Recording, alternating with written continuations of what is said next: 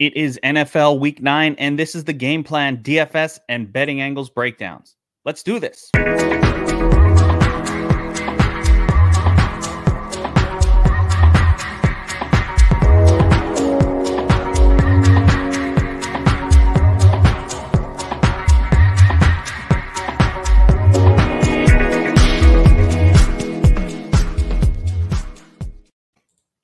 All right, loving that new intro.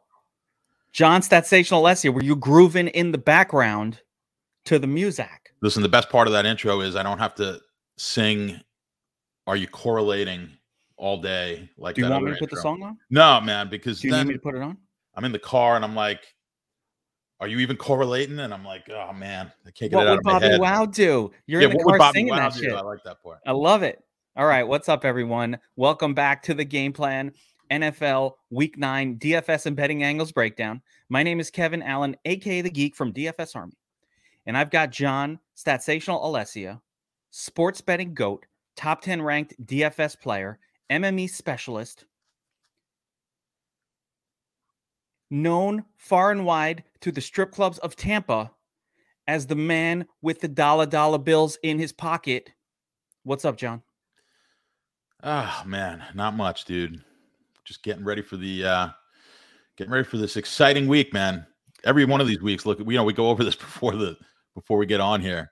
These weeks look worse and worse with these lopsided games. games um, couple close games, couple a lot of lot of weird quarterback injuries, little COVID running through the N F L. Got the vid running wild. Aaron Rodgers not vaccinated, immunized. It's two different things. We learned that this week. So we're going to figure this stuff out. I mean, um, A J Green, A J Grizzles, gone this week. Kyler Murray, don't know. Got a lot of interesting situations. Dan Dan, Dan Arnold. Um, what the hell is this? Sam Darnold, Gonzo. We got P J Dynamite Walker. So we got a lot of interesting um, quarterback situations to go through. And before we get into the breakdowns, of course, we are brought to you today. We got a bunch of sponsors on the show, but our lead sponsor is Owner's Box Weekly Fantasy Sports. And the Weekly Fantasy Sports component of Owner's Box really kicks in for N B A. I really love their uh, program, so we could talk about that for a second, John. Um, but here's the cool thing. When you use promo code N B A ten, you can literally get a free entry into their five K contest of the week. All right? It's a free, you don't have to put a credit card. Nothing. You just go, use the, you have to use the link in the description below, and you go to Owner's Box, use promo code N B A ten. Did I say it right before? N B A ten. You get a ten dollar ticket to enter this contest on screen. They're not going to fill it. It's a five K contest. They're not going to fill it. And here's how it works. Basically, you choose two teams of six players, guard, you know, guards, forwards, center, right? And and what's cool about it is you get to score six point guard scores over the course of a week. So if you get, if you have two uh, point guards in there, each game has a dollar amount connected to it. So let's say you have a shitty performance from one of your point guards, right? You got a bad game. There's a lot of strategy to this because you can play another day's worth of point guard. It's essentially a best ball format. It's really cool. And if you figure out the strategy, you will be able to dominate. Most of the people who are playing are not really thinking about the strategy. The strategy is very obvious to me. Um, you play, you play some sort of, you play more volatile people, pay less for them, get the, get the seventh and eighth day, allow the best ball to kick in. It's really, really cool. And you get a free entry. What the hell? You like free shit? I love free shit, John. Let me tell you how much I love free shit. All right, when FanDuel or DraftKings, these guys, they, I'll get like a text, right? And it'll be like, all right, we're giving a free bet for U F C this weekend. You know, come in, you can bet five hundred dollars, whatever, whatever the promo is for any of these sports books. When, when I get that notification, I'm like, dude, I'm getting in my car. I'm driving to Jer. I got, I have a sports book in New York. Shh. Okay. He's a guy, an Armenian guy. He's my sports book. All right. One time I was late on a payment. Don't ask. I got a phone call to the house from his boss And I was like, I'm come on by. I was like, wait, wait, you know, I was like, I got the money. I got it. I got the money. I'll get you the money. I got you the money. Pawn shop, you know what I'm saying? Getting rid of my wife's ring. But I want it back. It's all good. I'm sure she was thrilled about that. I got it back. I got it back. But here's the deal. When when these sites give me some free shit, I drive to Jersey. I'm like, yeah, I'll take the fucking free bet. World Series, bet either side, get a hundred, five hundred bucks per run score. Yeah, I'm driving. forty minutes, get some, you know, when you're in Jersey, you got to stop for, for Italian food. You're in New York, dude. Yeah, I know. It's just as good. It's just as good. I'm, but Jersey, Jersey, Jersey special. Um, anyway, I love free shit. So get the free shit over at, at Owner's Box. Yeah. Use the link in the description below and promo code N B A ten. It's not hard. All right, ten dollar entry.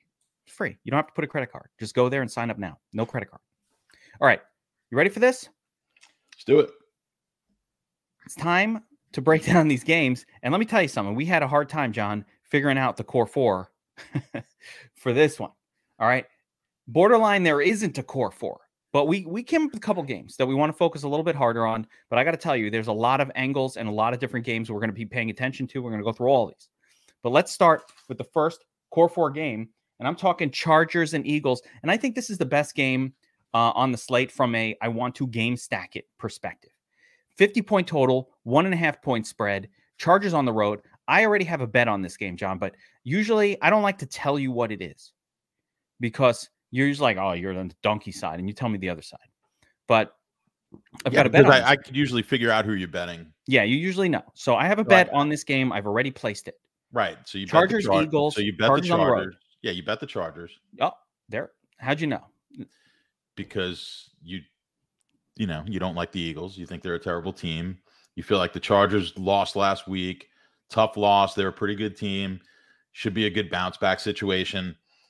And, uh, you know, and remember, the Eagles are riding high thinking they're they got the, the elbow to fist going on. They're like they're swinging the out right now. They're like, oh, we, we dominated the Lions. They're, they're walking around like this.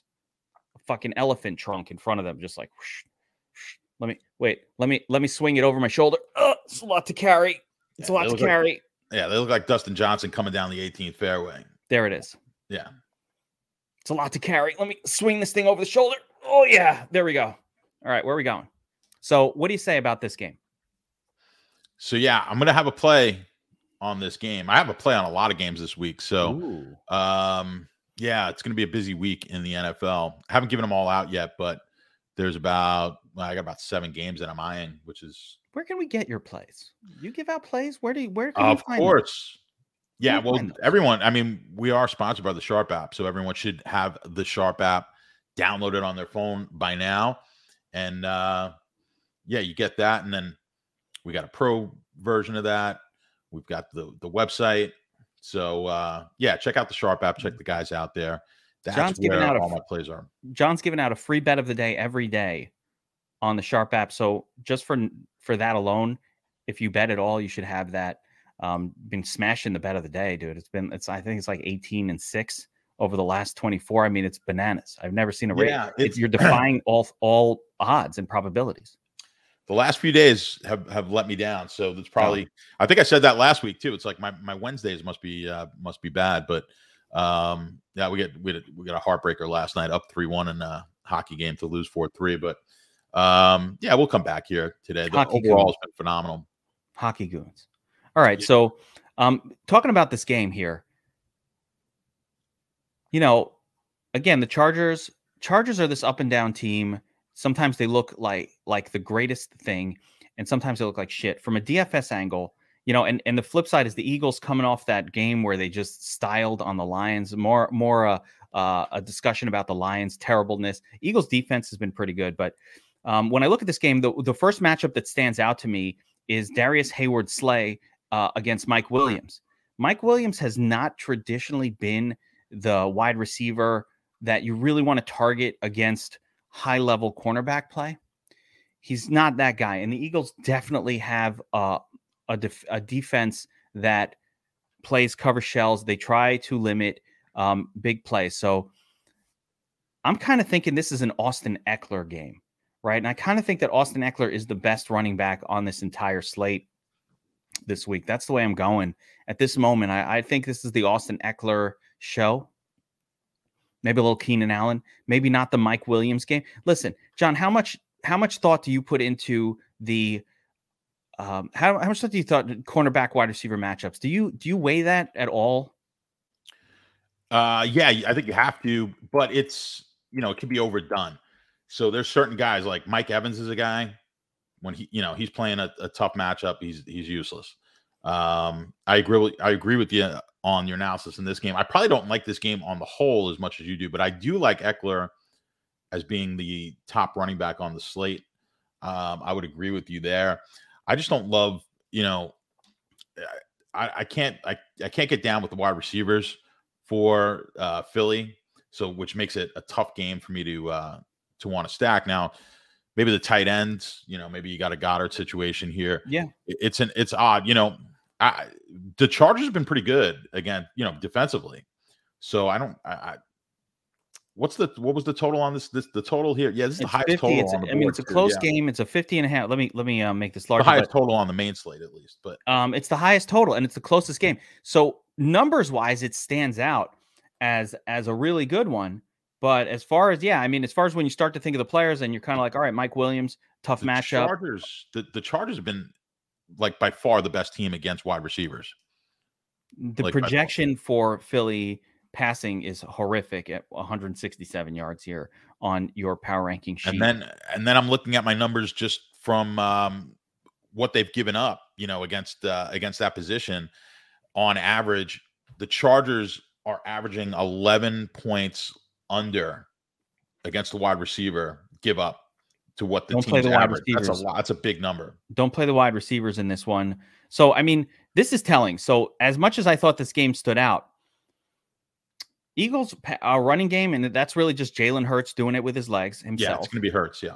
Yeah, it's Hurts. And then on the Charger side, like I said, it's not a lot of passing yards. It looks to me like, like I said, Austin Eckler and the rushing yards is is the way to target this game. So, you know, as, as much as the the the game totals stand out as the best on the slate, there's something to be said here for it looks a little less good when you actually break down the numbers and look through the power rankings, um, which is really, really a, a, just such an important tool we have over at D F S Army for our, our subscribers. And John, it's your tool. You've created it. I love this tool where it kind of gives you an idea of what to expect, yardage, um, pass based on what they've done this season. There's formulas in play here. And just looking at this, doesn't look as good as you would think. No, you know, and it's that it's that high total was what is kind of enticing. But I mean, it's any other week, this isn't that high a total. I mean, fifty point totals are not that high anymore in the N F L, but it's like, you know, it's just crazy where we're where we're going. The unders have hit in the N F L. I want to say it's fifty. Actually, I have it up here somewhere. It was um fifty, uh, sixty-seven and fifty-four. The under is hit um so far this year. You're not a huge number, but we've definitely hit more unders than overs, so that's why these totals have been coming down as well. Just another quick thing, you know, I, I'm giving you the Chargers number against wide receivers. Well, the Philly wide receiver numbers, they score nine points under what their opponents give up.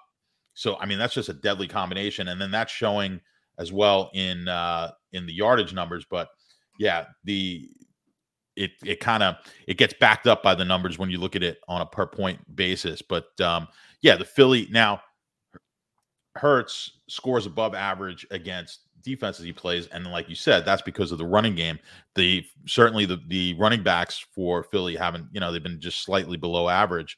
They haven't been great. Um, so yeah, I could see Hurts having a decent game here. Um, the Chargers are above average across the board offensively, but Philly. Philly really doesn't give up much. Philly, you know, I, I mentioned the Chargers. Philly, I believe, is second best here. Just gonna be quick. Yeah. So who's the second best team against wide receivers this year? Philly. So it's an odd game that this is the the the top total game when you've got two defenses that have really done well against the the wide receiver position.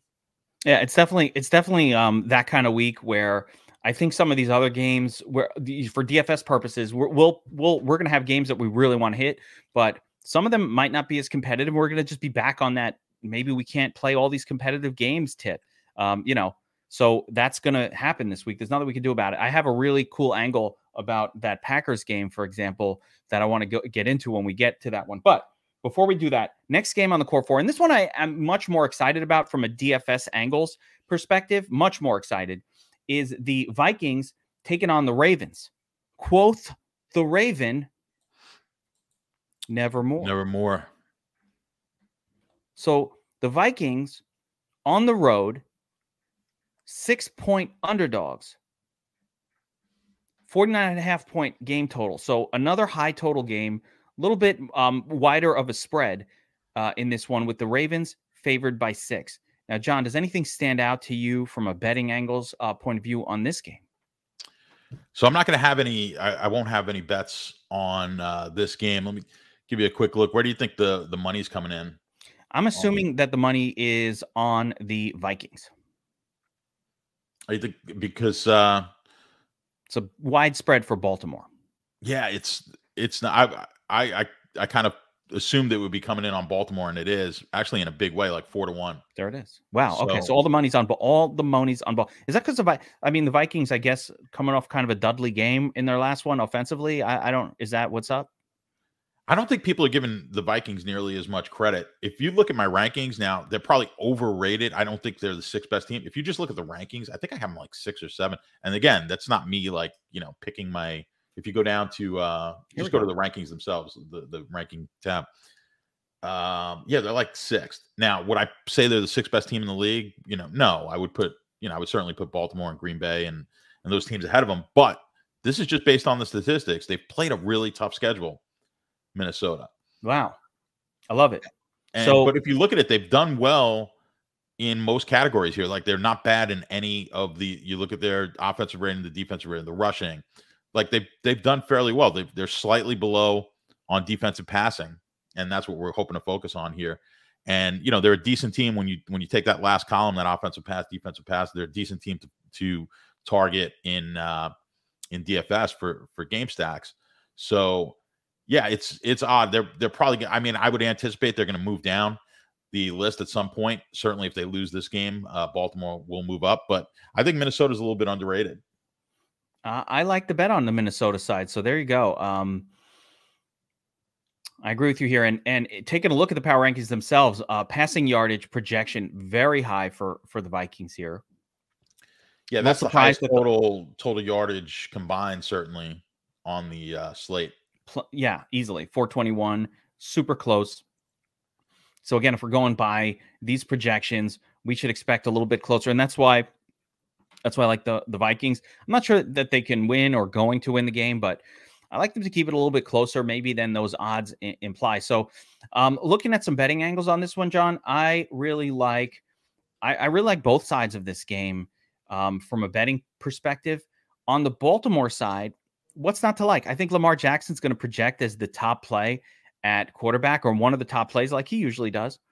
And, you know, we've got Marquise Brown coming off a fourteen target effort. I, I believe it was last week. You know, Marquise Brown, the Marquis de Brown, as I like to call him, the Marquis de Brown. How's that French accent? It's fantastic. Thank you. Yeah. Thank you. Um, so he has... He has only two games this season, sub nineteen DraftKings points. Only two. So this dude has been producing very consistently for a low-owned guy. And if you go back to last season, it, it's well into last season as well that he was putting up nineteen plus. He hasn't had the, the you know, it's not it's not thirty-five every week, but for, you know, for his salary on DraftKings and FanDuel, great numbers, lots of targets. I really like um, the Marquis de Brown this week in D F S. I love Lamar Jackson, of course, running, passing, all that good stuff. Mark Andrews and Rashad Bateman. Everything about the Baltimore offense is in play for me, except for the running backs. How about you? I agree. Yeah, well, running backs, you just, I mean, they're just a, a nightmare of a situation with Baltimore. So you just pass on that. I agree with you. I like... Um, I like the game on the whole. I think I think Lamar's in the best spot probably of any quarterback here um, this week. Let me give you a couple of the a couple of the numbers. Now, Minnesota's top five, right, in wide receiver points this this year. Baltimore is uh, they've played slightly, you know, they played decently against, uh, they're above average against the wide receiver. They're pretty much average against quarterbacks, average against running backs. Um, so, you know, on a week where this is, there's not a lot of great games, this is the one that stands out to me as potentially being the best matchup. You kind of punt the Baltimore running backs. You've got nice options. And one thing that Baltimore does poorly is play against the tight end. So um, can we get a cheap option? What, what's the prices here on Minnesota? What's that? The the worst thing that that Baltimore does act is tight end. Uh, they defending the tight end. Yeah, I mean, so they don't have a lot of. If we have any options, yeah, they don't have a lot of options there at tight end. But I mean, you could play Tyler Conklin. That's the only play, but it's not a bad cheap option. Uh, you know, seven targets last week. He hasn't. You know, uh, yeah, Conklin's playable.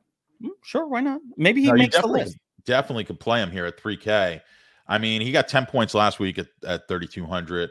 Um, I mean, if I'm not going crazy for the points. play, but it's all right. No, I mean, yeah, I, I would, I would definitely, um, I would definitely take a look there because because Baltimore's given up a decent amount of points to the the tight end position. One guy I think will be low owned, probably too low owned, is going to be Dalvin Cook. I love the stud coming off a dud narrative. He he had a dud the other last week, but Dalvin Cook is fully healthy, and um. He's getting he's getting the workload. Dalvin Cook is a guy that while he's coming off a dud, he has the he, going into this season, he's had the lowest bust rate of any player in the N F L. And by lowest bust rate, I mean times when he misses salary-based minimal expectations. So if you're priced at seventy-seven hundred on DraftKings, salary-based minimal expectations, two and a half X. So that would be about nineteen fantasy points. Um, Dalvin Cook hit his salary-based minimal expectations something like ninety-four percent of the time. So that is an incredible ratio, especially for a guy that's not as heavily used in the passing game as people think. So um, for me, I don't think anybody's going to want to play Dalvin Cook this week. I think, um, you know, he's coming off a, a tough game. The matchup is perceived to be very difficult. But when I look at the um, snap share from last seventy-one percent of the time on the field, getting most of the carries, no targets. That's unfortunate. And again, note that he does not get a lot of targets traditionally. I think that's a misconception about Dalvin Cook, that he's this guy that's used in the passing game. He's really not used a ton there. But, um, you know, he's just so good that it doesn't really matter that much. Um, he's kind of like a Derrick Henry light character. And, you know, he can smash at any spot. I don't love him as my cash game play. I'm not doing that. I'm not really probably. But I, I like him as a not going to be heavily owned running back um, in this scenario. And, of course, Justin Jefferson in play. Osborne, probably the cheapest viable player on the entire slate. And Rashad Bateman. So there, there's a lot of goodness to be had and to be found just across this game in general. What about Kirk Cousins, John? You, can you play Kirk Cousins this week in D F S? Are you going to play him? Absolutely, yeah. You can play him. There you go. Yeah. So um, I wasn't sure about Kirk Cousins. Didn't really make my initial um, list, player list. I find him priced a little bit higher than I'm comfortable with. But, you know, close competitive game, he could pop off at any time. If you play Kirk Cousins, though, you borderline need to force two of these guys with him. Um, so my stack with Cousins would be um, Cousins plus two, no Cook. And I need Jefferson, Thielen, Osborne, or Conklin. So it's probably going to be like my, my favorite might be Cousins, Jefferson, Conklin, with an alternative being kind of like a Thielen, Osborne, some combination of two. Cousins doesn't get there with just one. Yeah, I, I, I, I could totally see that. Yeah. yeah, I've been thinking a lot lately about how important it is to really figure out quarterback plus two or quarterback plus. Yeah, Cook exclusively tournaments, guys. Exclusively in G P P. I'm not going to play him. You know, I'd rather play Austin Eckler in sort of a cash, you know, give me the the four to seven receptions that Eckler's going to. I need that floor in my sort of higher dollar approach. But Dalvin Cook going to be more of a G P P play that no one will be on for me. All right, let's move on. Next on the core four, we have got the Dolphins taking on the Texans. Love this game. You're like, wait, Dolphins, Texans in the core four? What are you, crazy? Those teams suck. Yeah, I get it. Yeah, I get it. But there's a lot of fantasy goodness that could come from this game, especially on the Dolphins side I M H O. So, John, let's first take a look at these odds. The Dolphins favored by six and a half. That just seems wrong, just in general. But, of course, it's Houston, so here we go. We finally get the shitty team against the shittier team. I kind of like that. I like it. Sloppy, sloppy, dirty. It's not pretty. It's like a night at the bar, three a m Go home. Sloppy, dirty, not pretty. You know what I'm talking about. It's like that. I don't have a clue, man. But uh, you know. uh not me. You know. Just gonna tell you now, though, on the betting side, the um, sharp money's on on Houston. Really? Yeah, sharp money's gonna, has been knocked this game down. This, this they actually opened it up a little bit higher, and it's come down. It was seven and a half. They they knocked it down to six and a half, uh, which is a big move when you cross that seven, right? So, um, I, I just don't. There was no confidence here that uh, that you could lay more than a touchdown with Miami. Now, I think that's what it is, by the way. I, I don't think like the sharps are saying, oh, Houston is great and they're going to win. It's kind of like, hey, Dolphins no. are are shitty. They never deserve to be favored by seven and a half. I don't care who the hell they're playing. No, I mean, we're playing, you know, we're just playing the numbers in the eye. Like, no one's looking at it. Certainly no one thinks Houston's a good team. Uh, it's just a matter of, can Miami be favored by that much over anybody? I mean, that's really the the question. And, you know, we're looking at Survivor. You know, I do the show on Survivor Pools. Miami's going to be a decent pick this week, or, you know, decently owned pick, because of the fact that it's Miami. You're not going to have many chances to take Miami. Probably the only chance you're going to want um, to take Miami this year. And so that's a lot of the questions I'm getting. Everyone's like, you know, I might be taking Miami, but I don't feel very good about it. Um, I might be, I, I still haven't made my decision yet in a DraftKings one on taking Miami. Let me ask you, I, I've got a Survivor question for you. And and guys, John does a, a great show called Scratching and Surviving. If you play Survivor and you're not watching the show over on the Sharp app every day or, or every week, you're fucking crazy. It's so good. The strategy is so sharp. Uh, you know, it, it really is appropriate for the name of the um, for the name of the app, Sharp, because it is sharp strategy to win your Survivor League. So let me ask you a question, just an overall in Survivor. Has it ever happened that, you know, it, it's a sixteen week game for an eighteen week game, right? How often does it make it to week eighteen, no matter how big the pool is? Yeah, I mean, obviously, though, it depends on the size of the pool. I've gotten uh, one year, I would say it was probably a fifteen hundred person pool, and I chopped it like thirty ways going the whole going the whole season. So, and it depends how the season goes. fifteen hundred person pool. That was like fifteen hundred or something like that, and we and, had like thirty-way chop. So, so Survivor ends. They should not allow the last week of the season. I'm assuming um, some pools don't and some pools do. I think but, everyone just does it because, you know, they want to – ultimately, you're trying to get down to one winner. Yeah. What a lot of pools are doing now is double picks. So I'm in some big pools where, like, one of my big pools started with sixty-four hundred people. We got to do double picks this week. I was in another pool that started with about fifteen hundred people. Oh, we had double picks. We okay. had double pick week three, four, and five. So that's how they help try to knock people out. Yes. Um, get it down to, you know, get it down to one winner. If you're in a small pool, some of those pools will do like um, a buyback, or or you can uh, you get one free week, you know. So basically, you get two knockouts if it's a small pool because they want it to go longer. Really depends. There's so many rules, you know. Now that I do that show, I get a, a ton of comments on there. I've got a whole bunch I got to answer actually uh, before today, before the game tonight. But people, have, it's it's interesting to see all the different rules that there are. But this season's been, for the most part, it's been chalky. And then last week, boom, Cincinnati loses. Uh, we hadn't had a team over a seven-point spread lose until last week. It only and, takes one. And so what I was trying yeah. to figure out is, do I even need to play Miami, or can I just say, fuck Miami? I, eighteen weeks, I'm not going to be forced to well, play that shitty of a team. If you look at it, you look at it close, week twelve, um, the best game on the board right now in week twelve is Dallas-Vegas on, on Thanksgiving, which is not that great. The nah, game. That second-best game is Tampa at the Colts. Um, I like that. Okay, yeah, but when you're looking at that from, from a point, but a lot of people have taken Tampa. And the other thing is Dallas this week, big favorite. Dallas next week, uh, big favorite again. So you've got to hold off on Dallas. That's where all the strategy and game theory come in. So mm-hmm. that's why people are trickling down to, well, I take Miami because I'm going to need Dallas in the next coming yeah. weeks. So Love it that. gets tricky. Guys, watch. Make sure you go to the Sharp app YouTube and subscribe just for that show if you play Survivor. It literally has been a roadmap to lasting in that in awesome format that a lot of people love to play. So let's get back to this game. Texans Dolphins here. Um, I loves me some Miami in D F S. I do. I do. And I'm going to tell you why, John. I like Tua. I can't pronounce his last name. Doesn't matter. I like Tua. The reason is the dude throws like forty, forty-five times a game. And I love that shit. Miami really doesn't run the football. They don't have the type of running back that's going to dominate a game. It, it, it's he's not on the roster. They don't do that. That's not how their team is set up.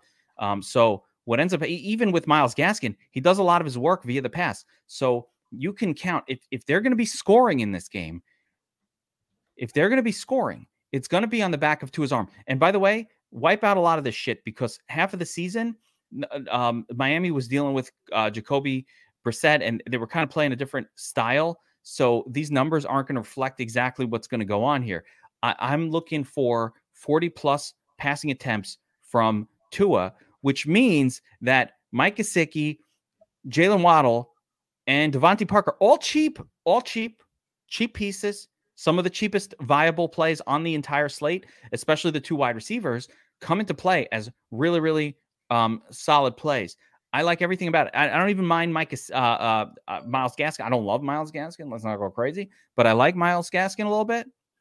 And my biggest challenge right now, John, is trying to figure out if I need to bring it back with anyone from uh, the Texans. And if so, who? Right? So let's talk about the Texans side a little bit because I have some ideas. But um, right off the bat, everybody thinks Brandon Cooks.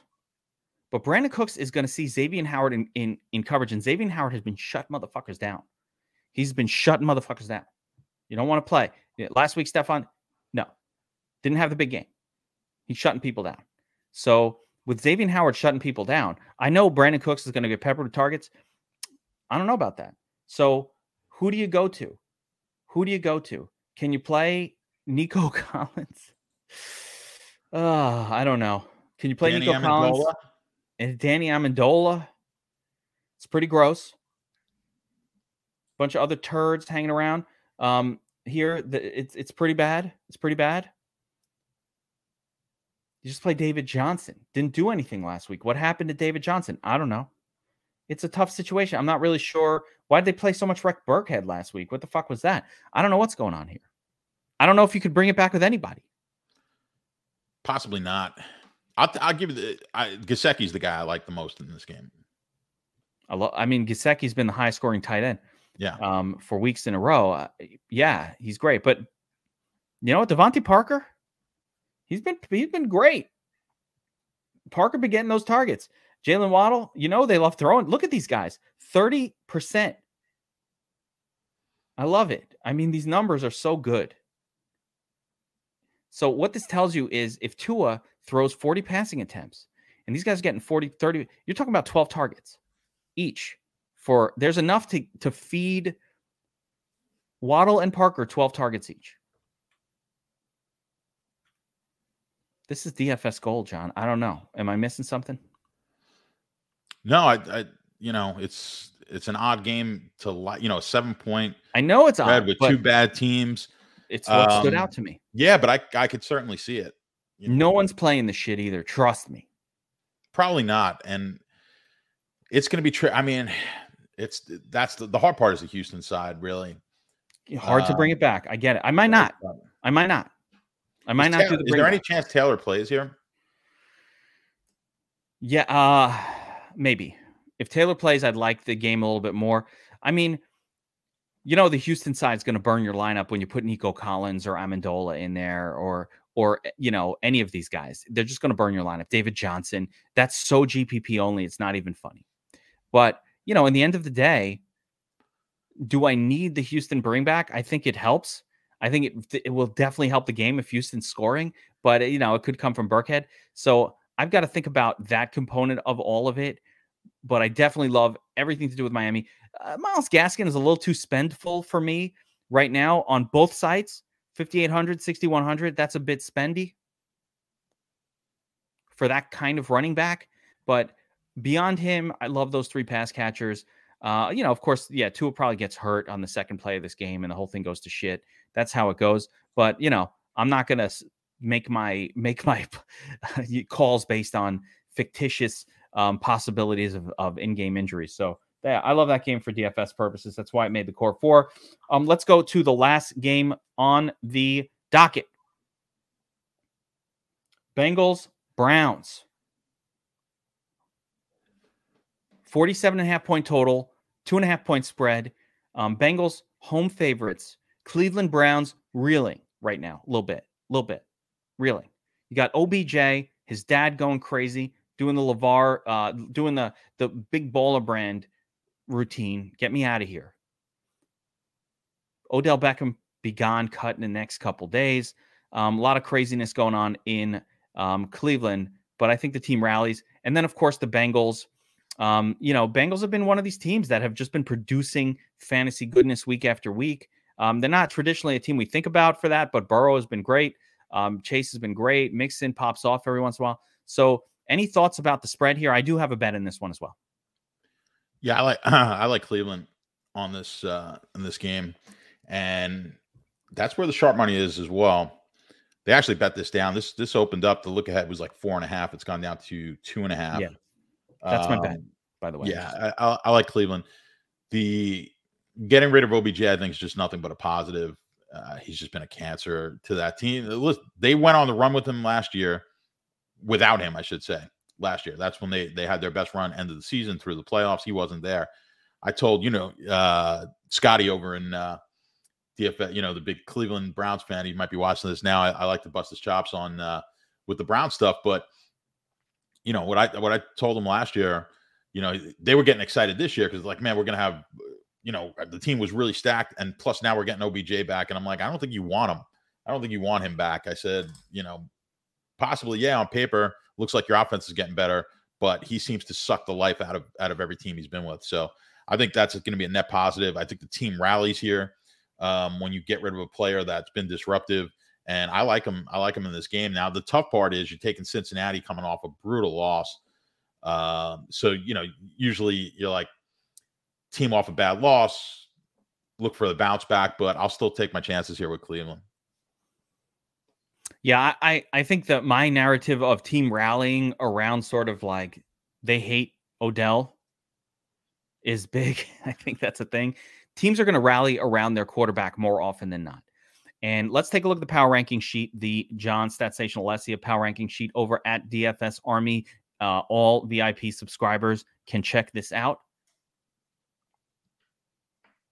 And when you take a look at that, you'll see that um, Cleveland's run projection here is really nice at one hundred thirty-seven yards. Obviously, they split the carries between two guys a little bit. But if you take a look at the matchup sheet, you will note that last week, it wasn't so much of a split as it was the Nick Chubb backfield. So the split was much lower than what we've seen with Chubb on average, where when Hunt was in the game, it'd be more of a of a fifty-ish, fifty-five to forty-five kind of split, sometimes even uh, less dramatic than that.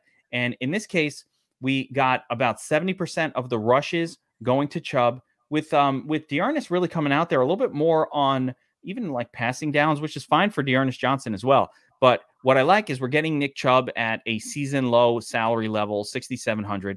Listen, Nick Chubb, we know what we're getting with him, and we're getting a guy who does not, they don't throw to him. He's not going to be thrown to, but I really like Nick Chubb in this game. I never play him in a cash game. I never play him really in a high, um, but I, normally I don't play him in high dollar formats, but at this price, sixty-seven hundred, run heavy game plan, could still, could see the twenty carries. I'm good with it. I like Nick Chubb here. There's not that many great-looking running backs on the slate. It's not like there are other shiny toys that are uh, shining and looking much better. So I like me some Nick Chubb here. Jarvis Landry, I think, is also in play. Uh, again, it's the whole narrative of just get rid of Odell, get rid of that cancer. Landry's the leader on the team. As long as he's healthy, I have some interest in him at fifty-one hundred. Bengals don't have elite cornerback play at all. And on the Bengals side, again, I mean, Jamar Chase still doing his thing. Higgins, Boyd, the, you know, the, the targets have been almost equal for all three. Obviously, um, Boyd and Higgins have been a little more um, possession-y, a little less explosive. But I think the, the explosive game for T. Higgins is coming. They throw to him in the uh, end zone quite a bit, in the red zone. So um, that could pop. I don't love the Cincinnati side as much. I'm a little nervous about Joe Mixon. I'm not sure that this is the game for him. It was interesting to see last week how he kind of took over and got the full workload, however.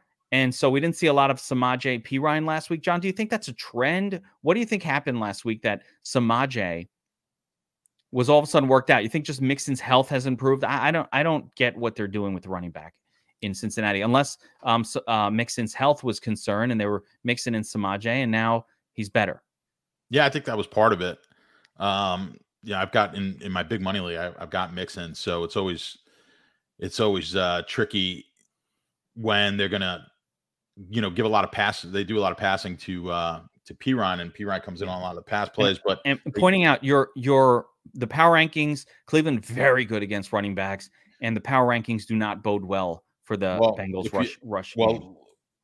And on the flip side of that, Cincinnati against the running back is absolutely they've been they've been pretty bad. They're fourth worst against running backs. The Jets just well. tore them. Yeah. An actual new asshole. They, that's true. Yeah, if you watch that game, the Jets were able to run the ball, which and they, I mean, obviously passed the ball pretty well in that game also. So Carter had a big game last week, but uh, yeah, this that's why I like this game from a betting standpoint. And the other thing that you that you you may be curious to know is the sharps are coming in on the under in this game as well. So the under I think plays more to the Cleveland style, where they're going to just be pounding the ball on them. Um, which would also make this not that great of a stackable game.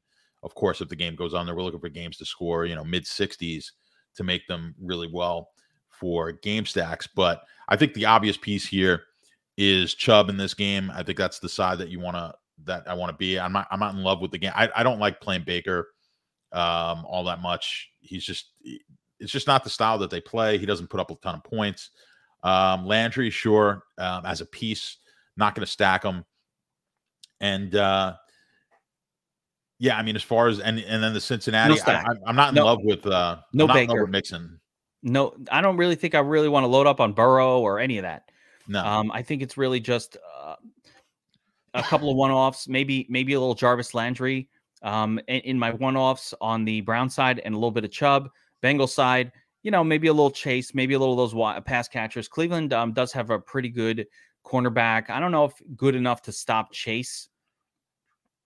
I would love to use the tight end for Cleveland if I knew who it was going to be, but don't know who he's going to be. Can't yeah. use him. Can't use him. Can't use him. All right, moving on. Um, that's the core four, guys.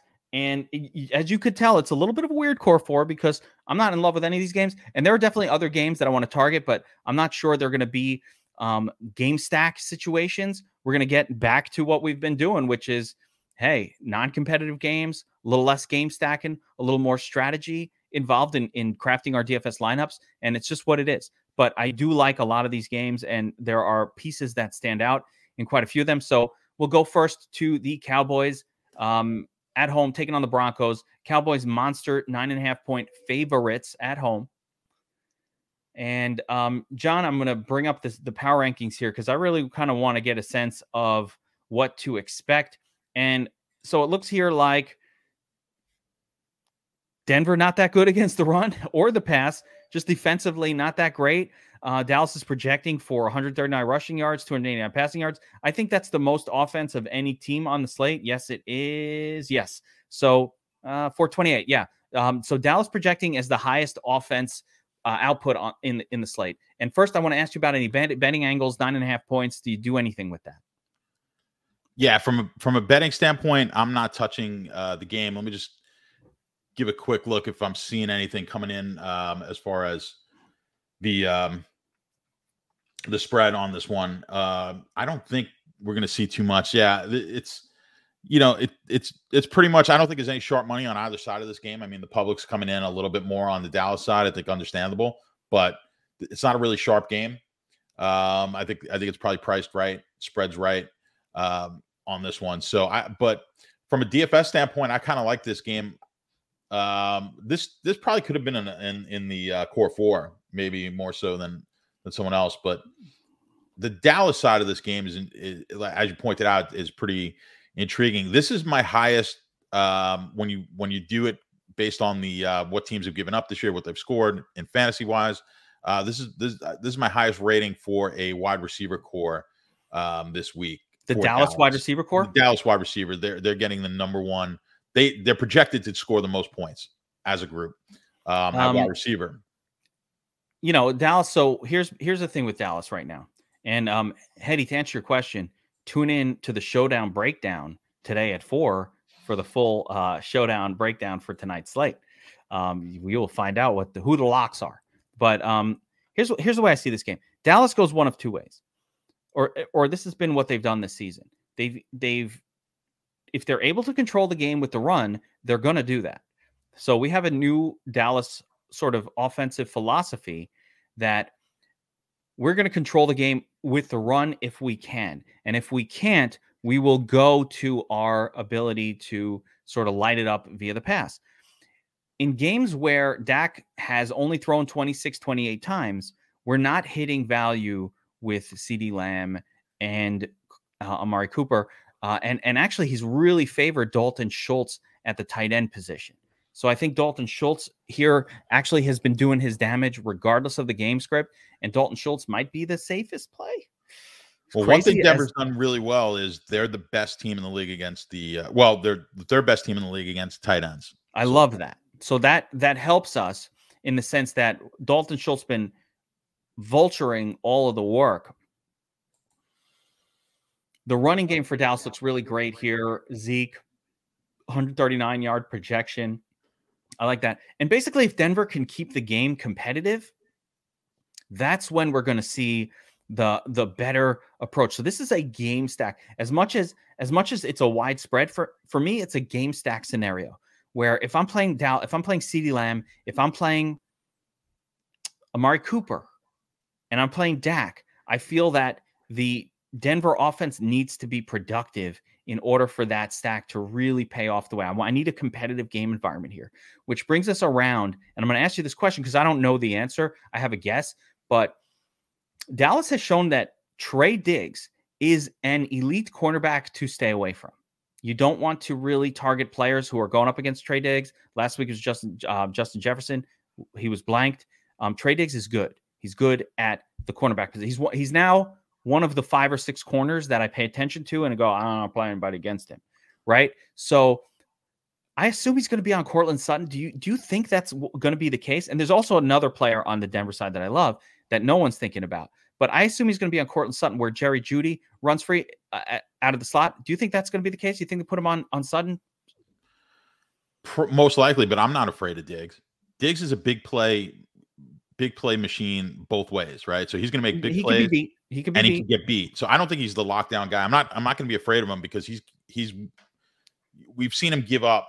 Um, I got to look at the number. I haven't looked at it in the last couple of weeks, but he actually is one of the worst in. Um, The amount of yards he gives up per what should be given up on a play, whatever that stat is. But basically, he gives up more on average than should, but he makes up for it with the big plays. He, he has a lot of interceptions. So that tells me he's a guy who likes to gamble.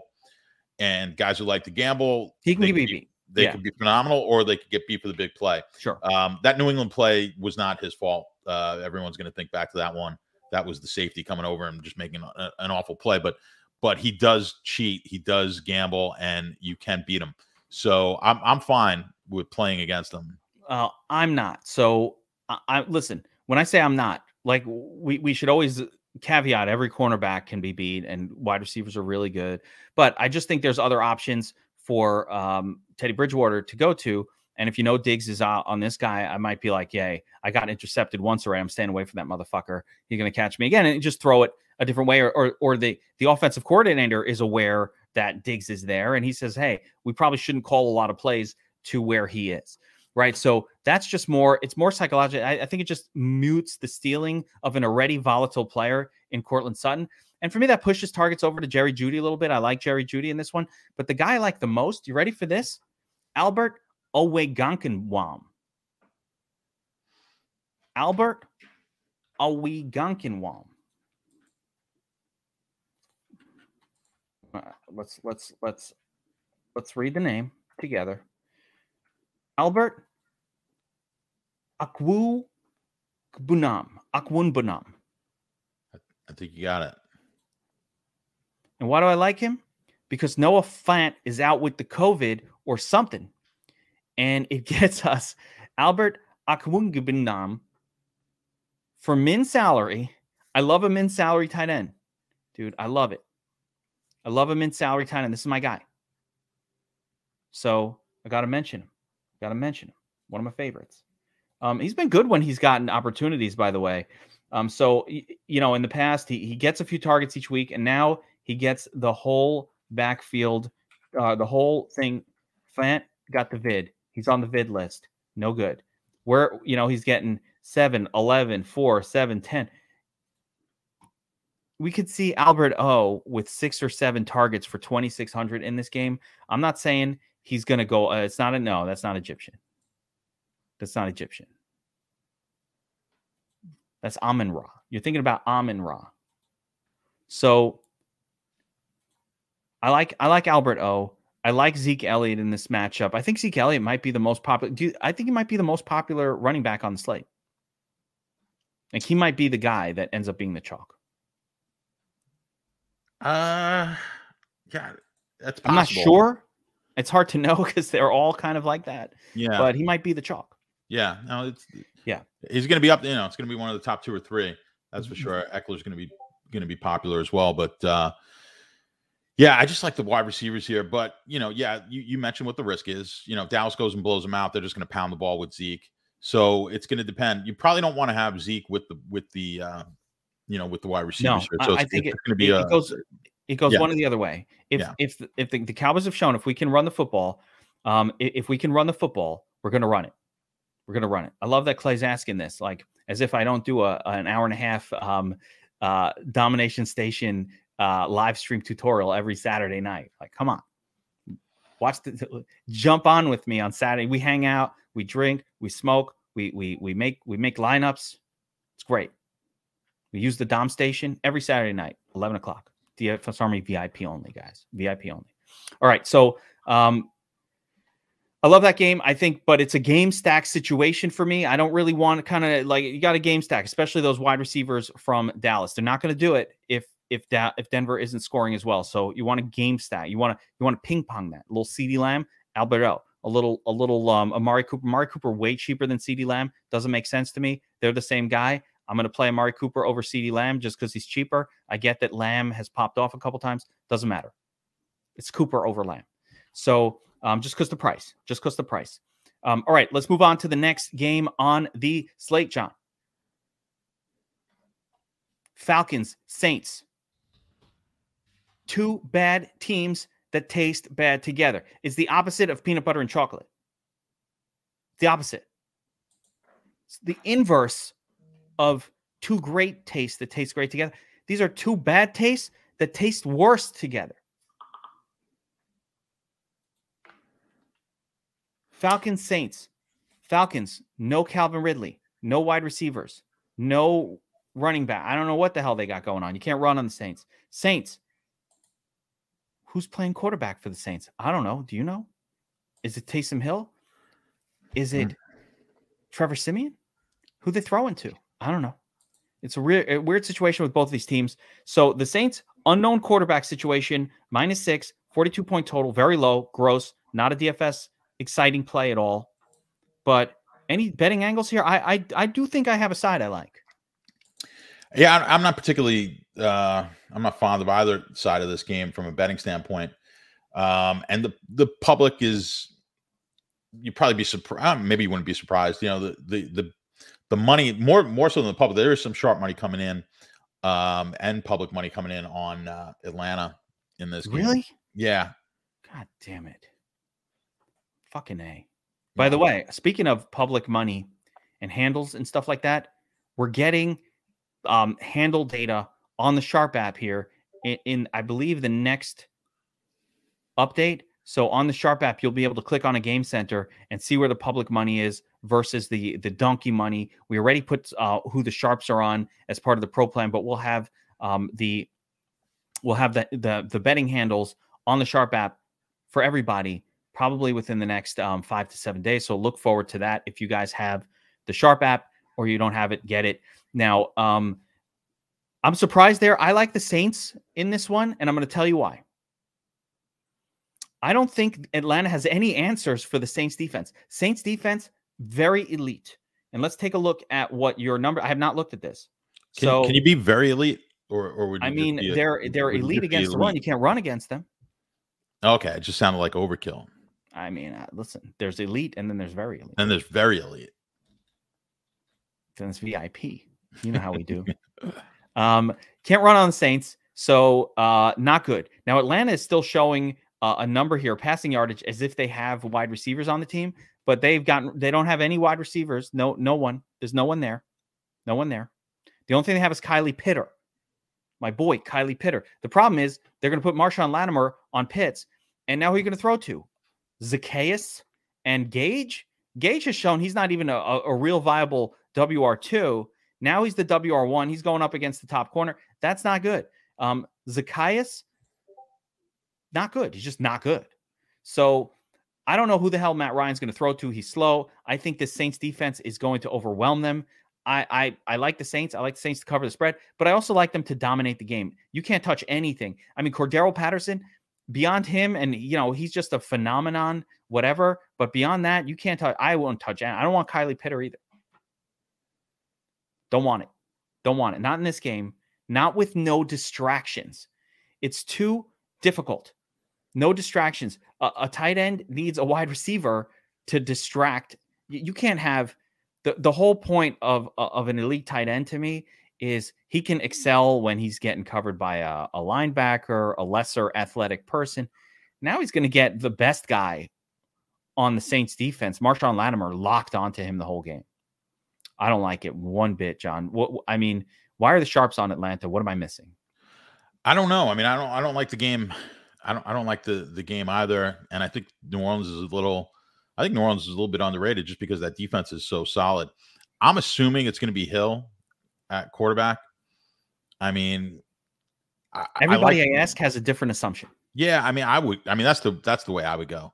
I would um, go with Hill because the team has no wide receivers. Why would you put Trevor right. Siemian in there who doesn't have the extra legs weapon when your team lacks weapons?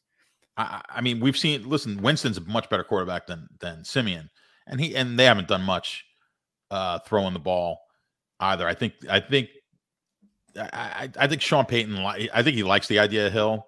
Obviously, he uses him quite a bit, so I don't. I don't think he minds it. They did it last year.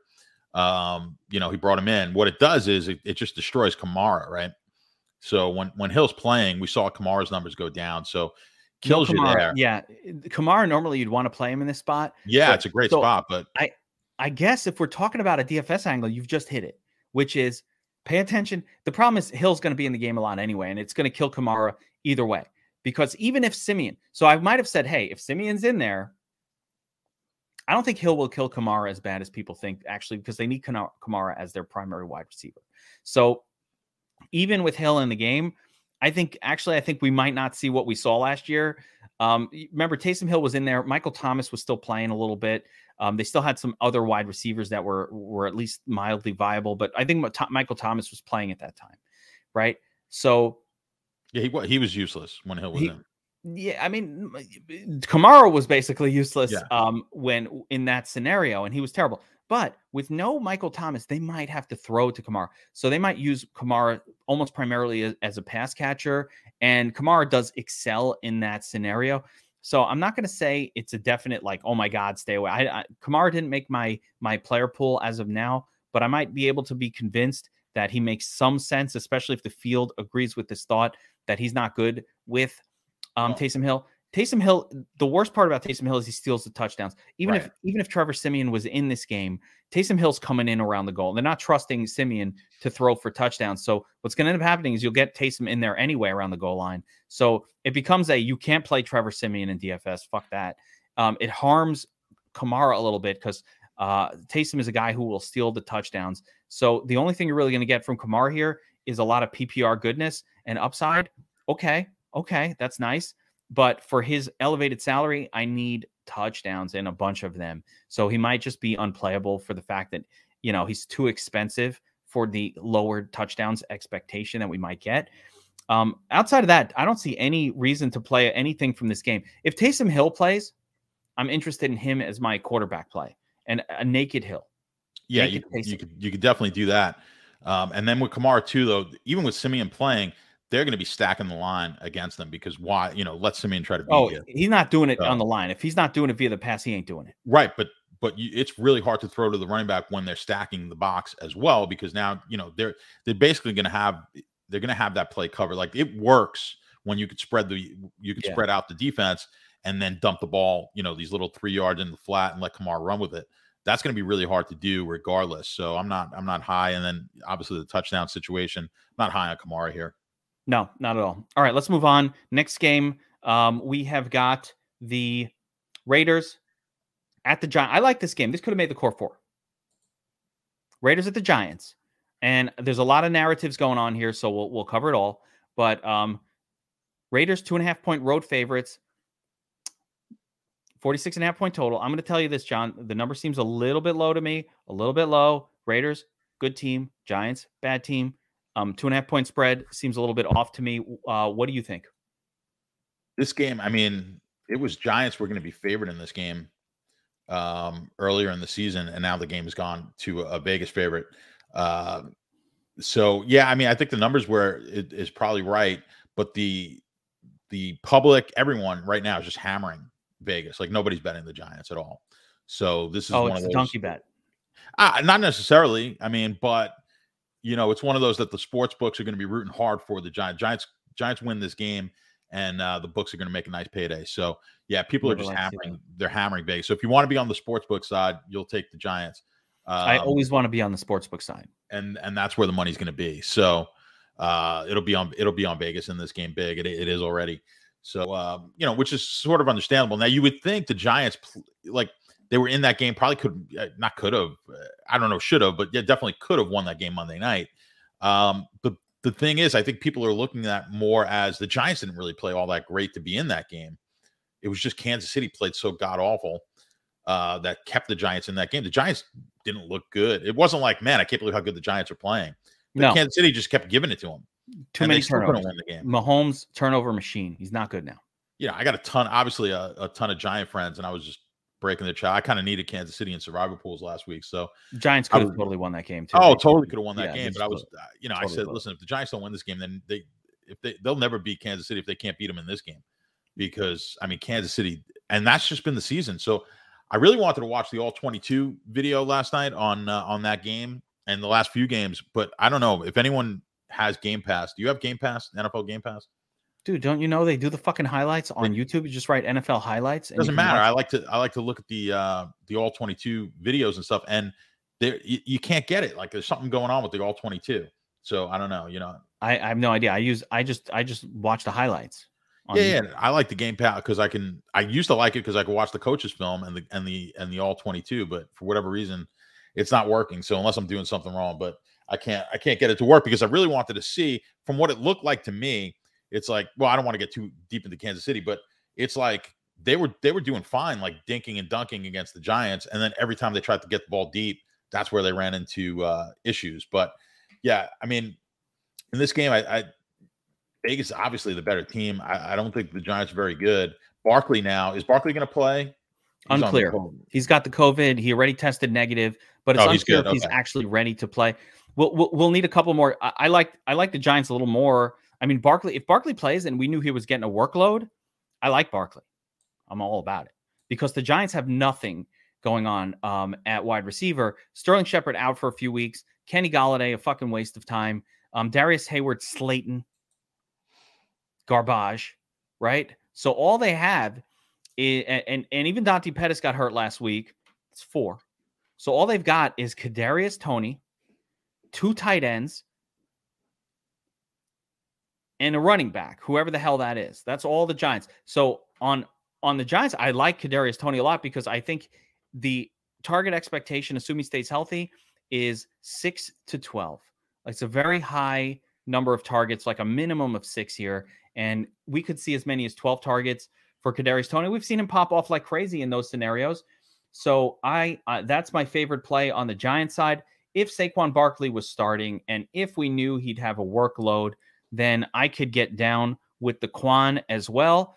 And on the Vegas side, all right, I've got an angle for you here. It's really hard to figure out who the wide receivers are for Vegas right now. Here's my angle. I think that the field will assume that with Ruggs gone, we're going to get like all of these targets peppered to Hunter Renfrow. But the thing about Hunter Renfrow is, you know, even when he gets a lot of targets, he's never shown like a G P P winning upside. The number of games that Hunter Renfrow has over, you know, even fifteen fantasy points is extremely low. And you need twenty plus at his five K salary to be um, tournament viable. And just, I mean, just look through. He's, he's kind of, even with nine targets, thirteen, you know, even when the targets spike to eight, uh, sixteen, eleven, twelve, eight targets, twelve. So I think Hunter Renfrow is a dangerous um, chalk play. He is currently projecting as the highest owned wide receiver on the slate. And I'm not about it. I don't think the loss of Ruggs does anything for Renfrow at all. I think it does nothing for him. I think it's going to help uh, Bryan Edwards. I think it's going to probably help Zay Jones or some other crappy guy who will get a couple of targets. Yeah, Zay Jones will, will take those snaps that Ruggs was getting. He's basically a similar style of player, even if he's a, a much worse version of it. And yeah, I mean, there, there's, there's, There's not as many. Uh, so Michael is saying they got rid of Brown and Snead, and and that's great. Fewer people. I mean, Brown wasn't involved all year. I don't think it's relevant. Snead was kind of like maybe a little competition for Renfrow, playing a similar um, position. But overall, it's really hard to pick players from the Raiders for me that I like outside of Darren Waller. Darren Waller, I think, is the player that benefits the most from a lot of this craziness. So Darren Waller, as much as I don't love paying up for tight ends most of the time, to me, is the best play on the Vegas side of this game. Can you mix in a little bit of Josh Jacobs? Sure. Can you try to figure out a way to make a Derek Carr lineup and just pair him up with some of these turtly wide receivers? Um, sure. But I think the easy one is Derek Carr to Darren Waller, and may, you know, maybe hope that Bryan Edwards catches a touchdown. I probably wouldn't do Carr with just one. I think Carr is a must stack with two guy. But which two is always going to be tricky. So G P P only, Carr must stack with two. Um, and I probably bring it back with Kadarius Toney on the Giants. He's my favorite play on the Giants side, unless we can get clarity at running back. I don't mind Devontae Booker if if Barkley's out. I mean, John, any any sort of um, – am I missing something, or how do you feel about kind of what I just put out there? I mean, I, I think the only – I agree with you totally. I like I like your whole – uh analysis with the the passing side on Vegas, and I do think that it benefits Waller probably more than anyone. um I'm probably just a little bit more higher more high higher I guess yeah higher on Jacobs than you are. I think it's a good spot. The the Giants have been really bad against running backs. I just um, want to point out, take a look at the matchup sheet last week. Thirty-six percent snaps, season thirty-eight percent. Yeah, that's the thing that's troubling. Yeah, I mean, it should be troubling you because it's fucking yeah. troubling, dude. Yeah. Like, it's just an even split with Drake, and he's not priced that way. No, I can't no, play. I agree. I cannot play Jacobs at this price. I can't. I can't. I can't do it. Yeah, I, I mean, I'm, gonna be, I'm. I'm definitely. He's definitely going to be in there for me. I'm, um, I'm the cable guy. I'm the cable guy that refused to go into my neighbor's lawn to pick up the cable from Optimum. I can't do it. Nope. You I'm know, not going there. Has he gotten the, has, has he had, you know, a lot of, you know, he's, he's been in that mid teen range in attempts. Then he's, he's getting a handful of targets, but he's had some really bad matchups, right? Chargers. Uh, Let's look at it. Bears. At it Philly's screen. Been good against the, I, I mean, that, I think, I think if he's going to pop, this will be the week. I just want to point out, if he was going to pop, it was going to be week seven against the Eagles. Team wins the game. Good game script for Josh Jacobs. Six carries? What the fuck is that? Right? So I don't know what's going on. These, these um, fourteen and fifteen, like, where's the evidence that he has six, twelve, eighteen, twenty-four point. I mean, I guess he could get there. And even with no carries last week, I don't know what happened. Somehow he managed to get fifteen fantasy, scored the touchdown. But, you know, he's got to get me twenty-four at this price level. Can you play it a little bit? Sure. But, man, don't, don't, and don't, but don't be mad if you get like a ten or an eight out of Josh Jacobs, because um, I don't know if it was maybe coming off the bye week, he'll be healthier. And maybe that'll be the difference maker, John. I don't know. What's the catalyst for it is what I'm saying.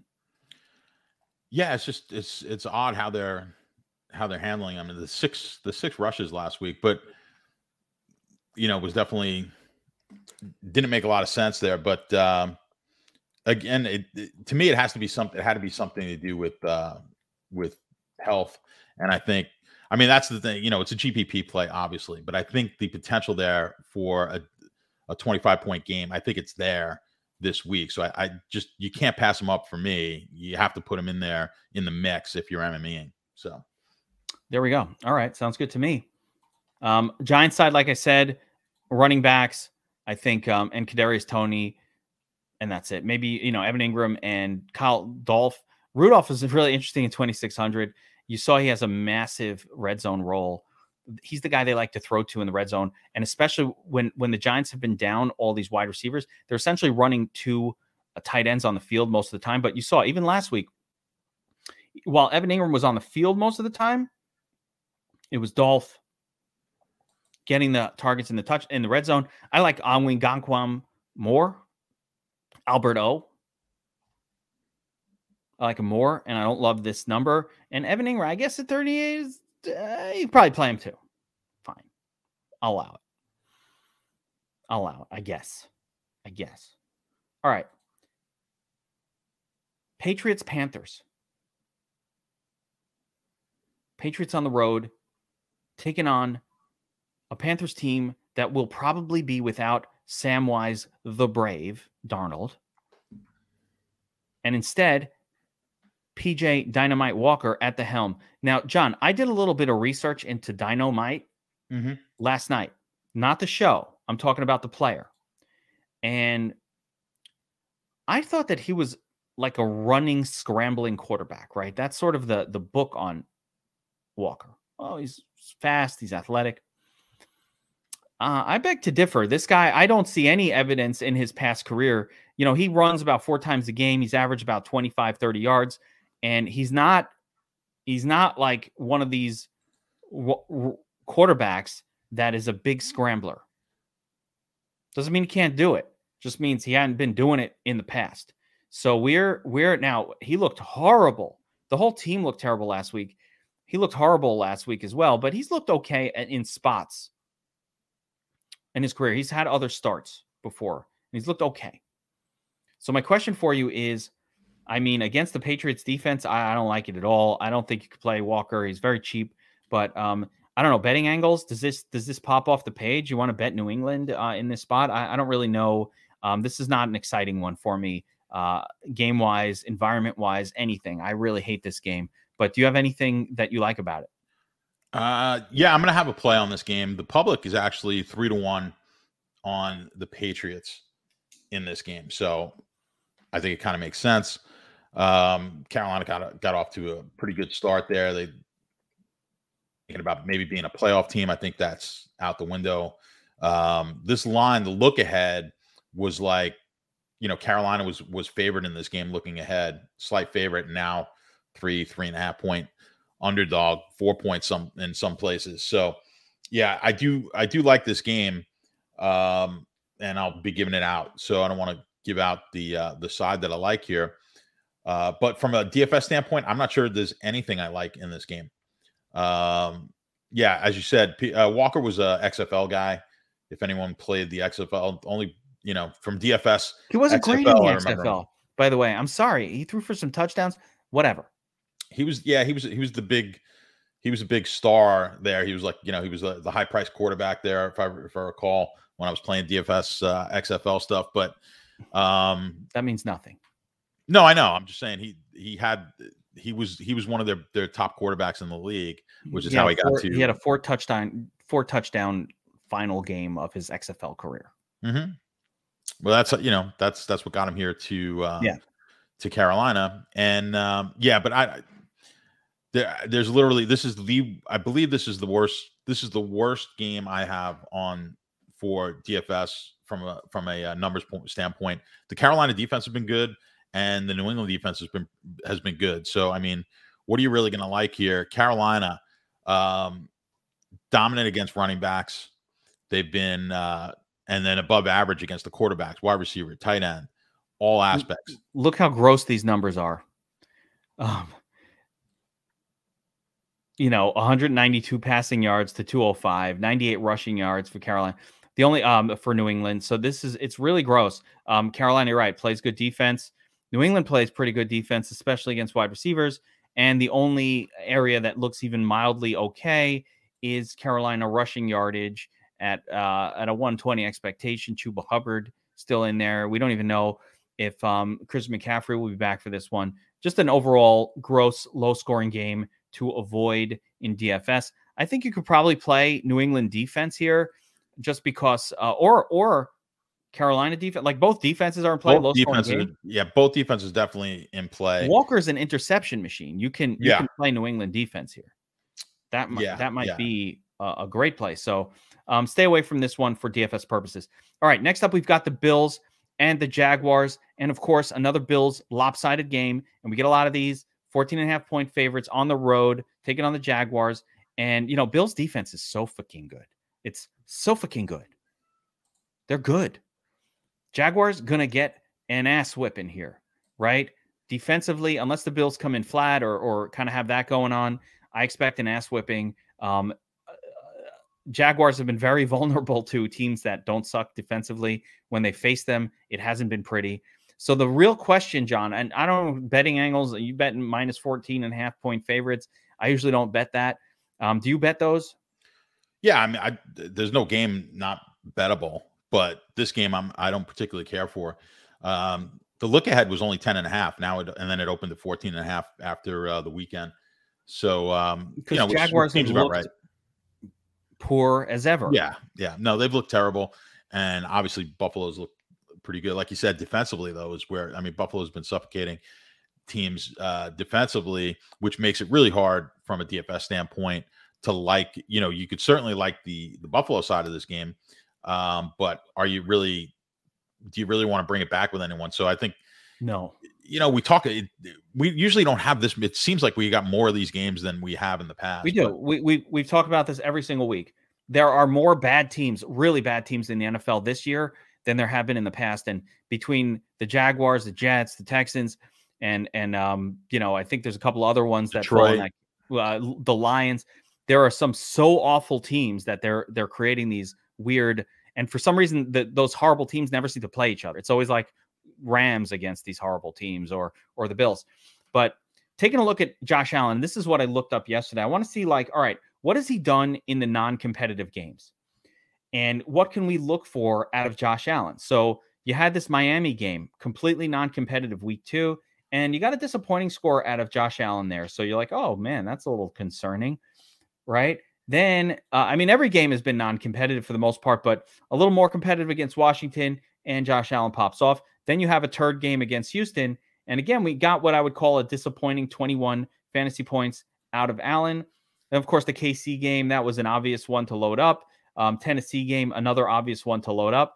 And then you had what was expected to be non-competitive against Miami week eight, but Miami kind of put up a little bit of resistance. I think Miami scored first in that game. So they put a little three for the longest. Yeah, it turned out to be an ugly game um, with the Bills pulling away late. So it turned out quite Actually, it was competitive.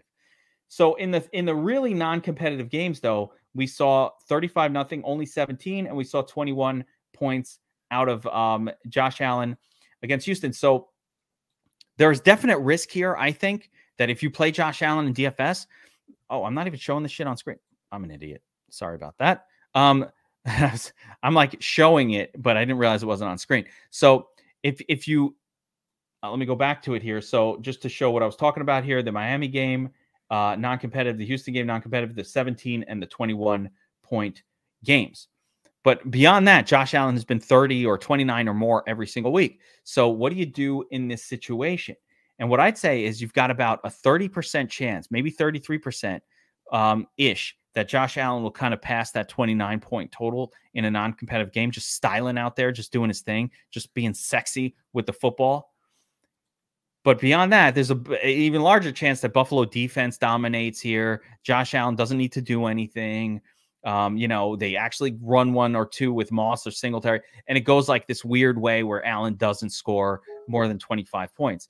And you're going to need eight, sixteen, twenty-four, thirty-two out of Josh Allen to really have been worth paying for him. The reason being, at eighty-two hundred, there's just a high likelihood that somebody cheaper than that is going to score thirty plus. I don't know who it's going to be, but somebody will do it. So um, Josh Allen, D F S play, uh, a little bit of risk there based on just a, a completely non-competitive environment. Definitely not a game stacker for me either. So John, I'll throw it to you. What do you do in these situations? I mean, we talk about this every week. When it's non-competitive, there's literally nothing that's going to force uh, Buffalo to have to throw. They just like to throw the football because that's Buffalo, and they throw the fucking football a ton. So probably still a reasonable chance that three quarters of play out of Josh Allen, he'll they'll score five touchdowns. And if he can get four of them, he's probably good enough for the nuts. But if he's only getting three of them, that might not do it because the yardage probably won't be there. Won't need it. Yeah. I mean, there's a risk that everything happens in the first half and then, and then you just get nothing in the second half. Um, they've been in, like you said, I mean, they've been in the situation before. It's not like, I don't think you could fade it. I think you have to take a shot here in, in G P Ps. And if you're going to play it, I think you just, you just disregard the Jacksonville side of, of the game. Yeah. No stack um, here. And then you just play, you just play, uh, uh, Allen and, and maybe one piece, you know, um, I mean, I guess you could go two. You could go two. I would just go one. Like I would play Allen one. You could even play Allen alone. I wouldn't do that. No, but you could. I would go Allen with one uh, with one other piece in this game, and then I would disregard the the uh, Jacksonville side of it. Um, there's just there's there's enough games. There there's enough bad games out there where that easily could be the play. Like if there were three or four games that I'm like, man, you have to absolutely just attack these games, maybe I wouldn't do it. But this easily could be Josh Allen. Uh, Josh Allen's week here. So Stop. yeah, I, I don't think you could pass on it. Uh, another plus for um, Josh Allen for his pass catchers is with uh, Dalton Knox with, with Knox out still. I think this week he should be out again. Um, we can expect a little more of those tutties to come from the wide receiver core. So pairing up Allen with one of Diggs or, or Sanders or Beasley seems to be play. We'll see if we can get like another injury. Beasley's been, you know, he popped up with a Q tag, I think. Um, midweek. And if we can narrow down that target sort of tree a little bit more, that'd be even better. But really it's been, it's been a crapshoot as far as Sanders, Beasley and Diggs popping off week to week. And it hasn't been as dramatic as the salary difference has been between those guys. So you never really know, which makes, again, it difficult of a game to mess with in your high dollar sort of one fifty, um, what I call three max or single entry style lineups. And it's more of a mix it into your M M E. Another question I want to sort of get to, because people ask me this all the time, that how do you know whether you're going to team stack or game? Like, how, what do you make decision? And it, it's just what we broke down. I don't think Josh Allen's big game is predicated upon the Jaguars making this competitive. I think his big game is predicated upon, do they choose to throw the football and for how long and how they choose to score. So I'm not tying in Josh Allen having a great game to the Jaguars making it competitive. Whereas when we talked about Dallas, I said, you know, what we said was, listen, Dallas will run the football if they can. If they're ahead, they're going to lean run, and their wide receivers and Dak are going to suffer. So in a Dallas game, I do want a game stack because that's a team that's not going to push the envelope and throw the football heavily if they are able to not do that. Let, That's let, what let, let me let me throw this at you. If the if this game is, let's say, let, if this is a seven point game at halftime, what's what's the most likely score?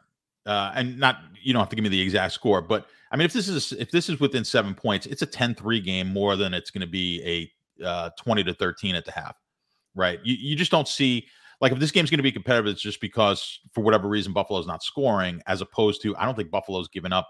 You know, they're not going to give up twenty-eight points here and this game's, you know, thirty-eight, thirty-three, thirty-four, twenty-eight or something like that in this game. So if it happens to be that this game covers, it's more likely it covers at twenty to ten. Um, and Buffalo just had a bad day. That's why I don't like bringing the comeback here from Jacksonville. Like, I just don't see the least likely scenario is Jacksonville puts up a ton of points and keeps them in the game. It's just more of, for whatever reason, maybe Buffalo just doesn't score as much, and in which case, probably not going to want to use um, Allen anyway. So I think I think your best bet is if you're taking Allen, you're taking him just with his players, and you're not bringing the comeback. Think it through, guys. And remember, like and subscribe to this channel. Like, like, like the video, subscribe, hit the notification button so you can get this. Hedy was asking about lineups for tonight. Showdown breakdown coming up at four o'clock Central, five o'clock Eastern, maybe earlier. Don't know. Timing switches for me constantly. Don't know. But um, look for the Showdown Breakdown tonight. If you're not subscribed to the channel, you're not going to find out. And by the way, our Showdown Breakdown is the best in the D F S industry by far. We've been uh, fucking gave you Rudolph last week. The, Bobby Wow, the way he nails Bobby Wow and D F S Up North, the way those two guys nail the turd of the day has been uncanny. It really has been. It's been spectacular. It's to help me take down a bunch of um, showdowns this season already. And D F S Army subscribers have been crushing showdowns because of those guys and their incredible calls. So we're going to get a lot of that. All right. Next up, we've got the Packers taking on the Chiefs. Love this game. You can be like, you love that game? What the fuck? Really? Packers taking on the Chiefs. Aaron Rodgers got the vid. Not good. Not good. He got the vid. But we don't give a shit about that. Seven and a half point favored Chiefs. Mahomes leading the league in interceptions. Leading the league in interceptions. What do you say, John? Yeah, from a betting standpoint, I, I'm gonna like uh, I'm gonna like a side on this game.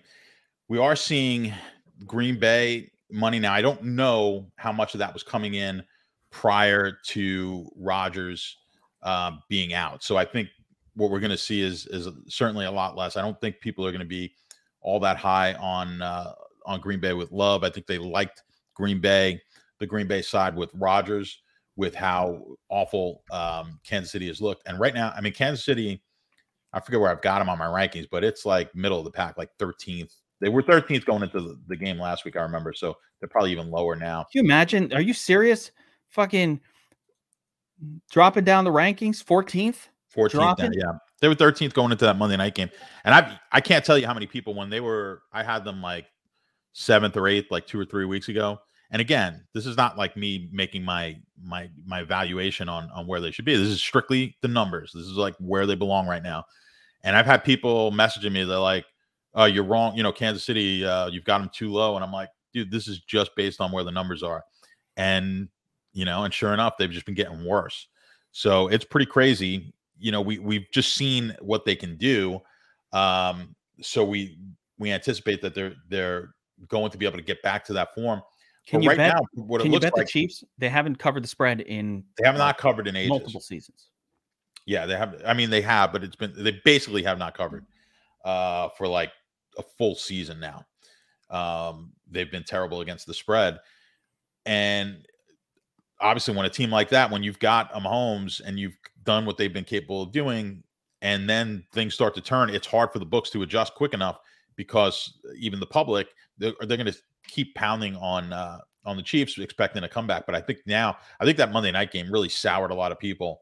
They're like, that's, boy, if they could not get healthy, almost lost to the almost lost yeah. to the Giants. That game was disgusting. On. It was that just the, it was just, it was a disgusting game. If you, like I said, I needed that game in uh, survivor pools, and I'm watching that game thinking, you know, and I wasn't all that excited because I know how bad they've been playing. But I mean, you had to take them ten point favorites um, in these survivor pools, and I'm like, this this is this is just a disaster um, waiting to happen. Luckily, the Giants are just that much worse.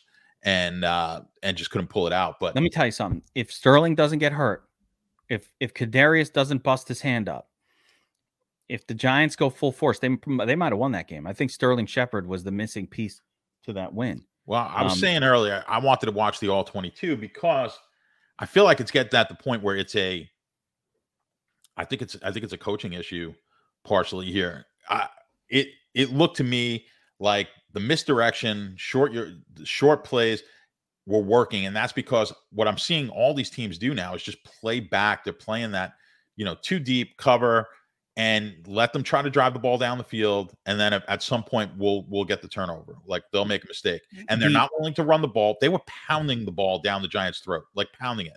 The turnaround for the Chiefs will happen when they get Kelsey going again, because exactly what you said is what's going on. Teams are, are covering them deep, and Kelsey has not been getting those ten yard over the middle passing plays uh, the last few weeks that he has. But I think it's all an overreaction. Let, let, let's bring it back to earth. It's still Mahomes. It's still a great offense. It's still the Chiefs. And we, we gotta, we gotta eliminate that recency bias. We saw them play bad against the Giants. Who cares? Now we're going to get the Packers. And here's my angle on this game, John. First of all, I, I don't mind a bet on the Chiefs here at minus seven and a half. I think the Packers are going to be horrific without um, Aaron Rodgers at the helm. He is so much the entirety of that team. He was worth ten points. So the last time he was out, what was it, two years ago when he was out, like, for the good chunk of the season, uh, they they had it initially. Who was the backup? I'm, I'm forgetting. It was it wound up being a couple of different guys that year. It wasn't. It was a different guy. It wasn't Jordan Love. I no, know, no, I remember the Love. name. He was yeah. terrible. The DeShoyne Kaiser, I think it was. Right. So and what wound up happening was they gave it. They gave it seven points. It was worth about seven points on the spread. By the time it was said and done, it was worth like eleven points yeah. because because the backup. Now they're now they're giving you like seven points. They're saying Love's about seven points worse. Um. We'll see. No, I think, only seven, I think it's different. I think the Packers might have been favored by one or two had they come it, in with Aaron Rodgers. It was uh, – no, Kansas City was a one-point favorite. Okay, so – So they're six, giving it like I, six and a half, seven points. In that case, I think six is too too little. I agree. Of Love. Yeah. So let I, me let me I, tell I you agree. something that I really like about this game. The Packers normally play a ball control style of offense that keeps the football outside of the, the opponent's hands. Aaron Rodgers is a master of two things when you watch him. Number one, he milks the clock down to one second almost every single play. That's what they do. They do a lot of talking. They do a lot of huddling. They do a lot of chatty Cathy's in the huddle. And then they they milk the clock down. Then and, and they have the ability, because Aaron Rodgers is so efficient, to sustain long drives. And what ends up happening is Packers defense looks better than they are. That's why I'm not even showing the power rankings. Fuck the power ranking or, or fuck that. That's not irrelevant here. Because Packers defense excels based on the fact that Rodgers is a master of the fourteen play, seven minute drive. They just milk the clock. Three play, three drives later, the the the the half is over. That's what they do. So what's the difference here? We've got Jordan Love. Jordan Love's not going to be able to sustain fourteen, seventeen play. He sucks, right? So he's going to have a hard time sustaining seventeen play drives. That's not Jordan Love's game. I don't know what his game is, but that's not it. So what, what I think will happen here is we will see elevated um, opportunities for Mahomes, potentially in, um, in positive field position situations on a Chiefs team that is very unlikely at any point, because of the way they've been getting their ass kicked week after week, to take the foot off the gas. And what is going to – the the Packers are down Jair Alexander. He's not he's not playing. And so we're going to see a scenario where Mahomes gets the football more often than you would expect against the Packers, more opportunities for offense. And I think he's going to style in this game. I love Pat Mahomes here. I love Tyreek. I love Kelsey. Go right back to that shit. Go right back to Kelsey, Tyreek, and Mahomes. I don't like the running backs. Don't know what's up. Frank Gore. I don't know. Frank Gore's son is part of this deal. Um, I don't know. Well, all I know is I love Mahomes. I love I love his prime his big name pass catchers in this game, and um, I think that he gets right. They get back on track. I love that the field and and the the the general uh, assumption is that Mahomes isn't good anymore. Give me all of that. All right, let's move on to the next game on the docket, John. It is the Cardinals. We don't know if Kyler Murray is going to be in there or not. Taking on the the forty-niners, forty half five and a half point total. One point spread. Give the betting angles, my man. Yeah, so I mean, slightly more money coming in on on the uh, Arizona side of this game. I think Murray's going to play. Um, they haven't taken the game off the board, so if you if, you know, if this game was, if I think that there was a, if there was some serious concern he wasn't playing, this game would be off the board right now. The fact that it's been on the board all week. So you think that Murray's going to play?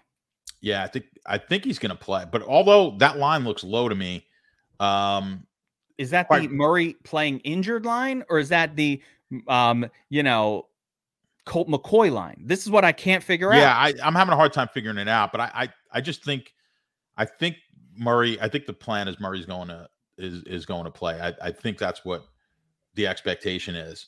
Um, but listen, how many times have I said it on this show? Once these guys get nicked up, that's it.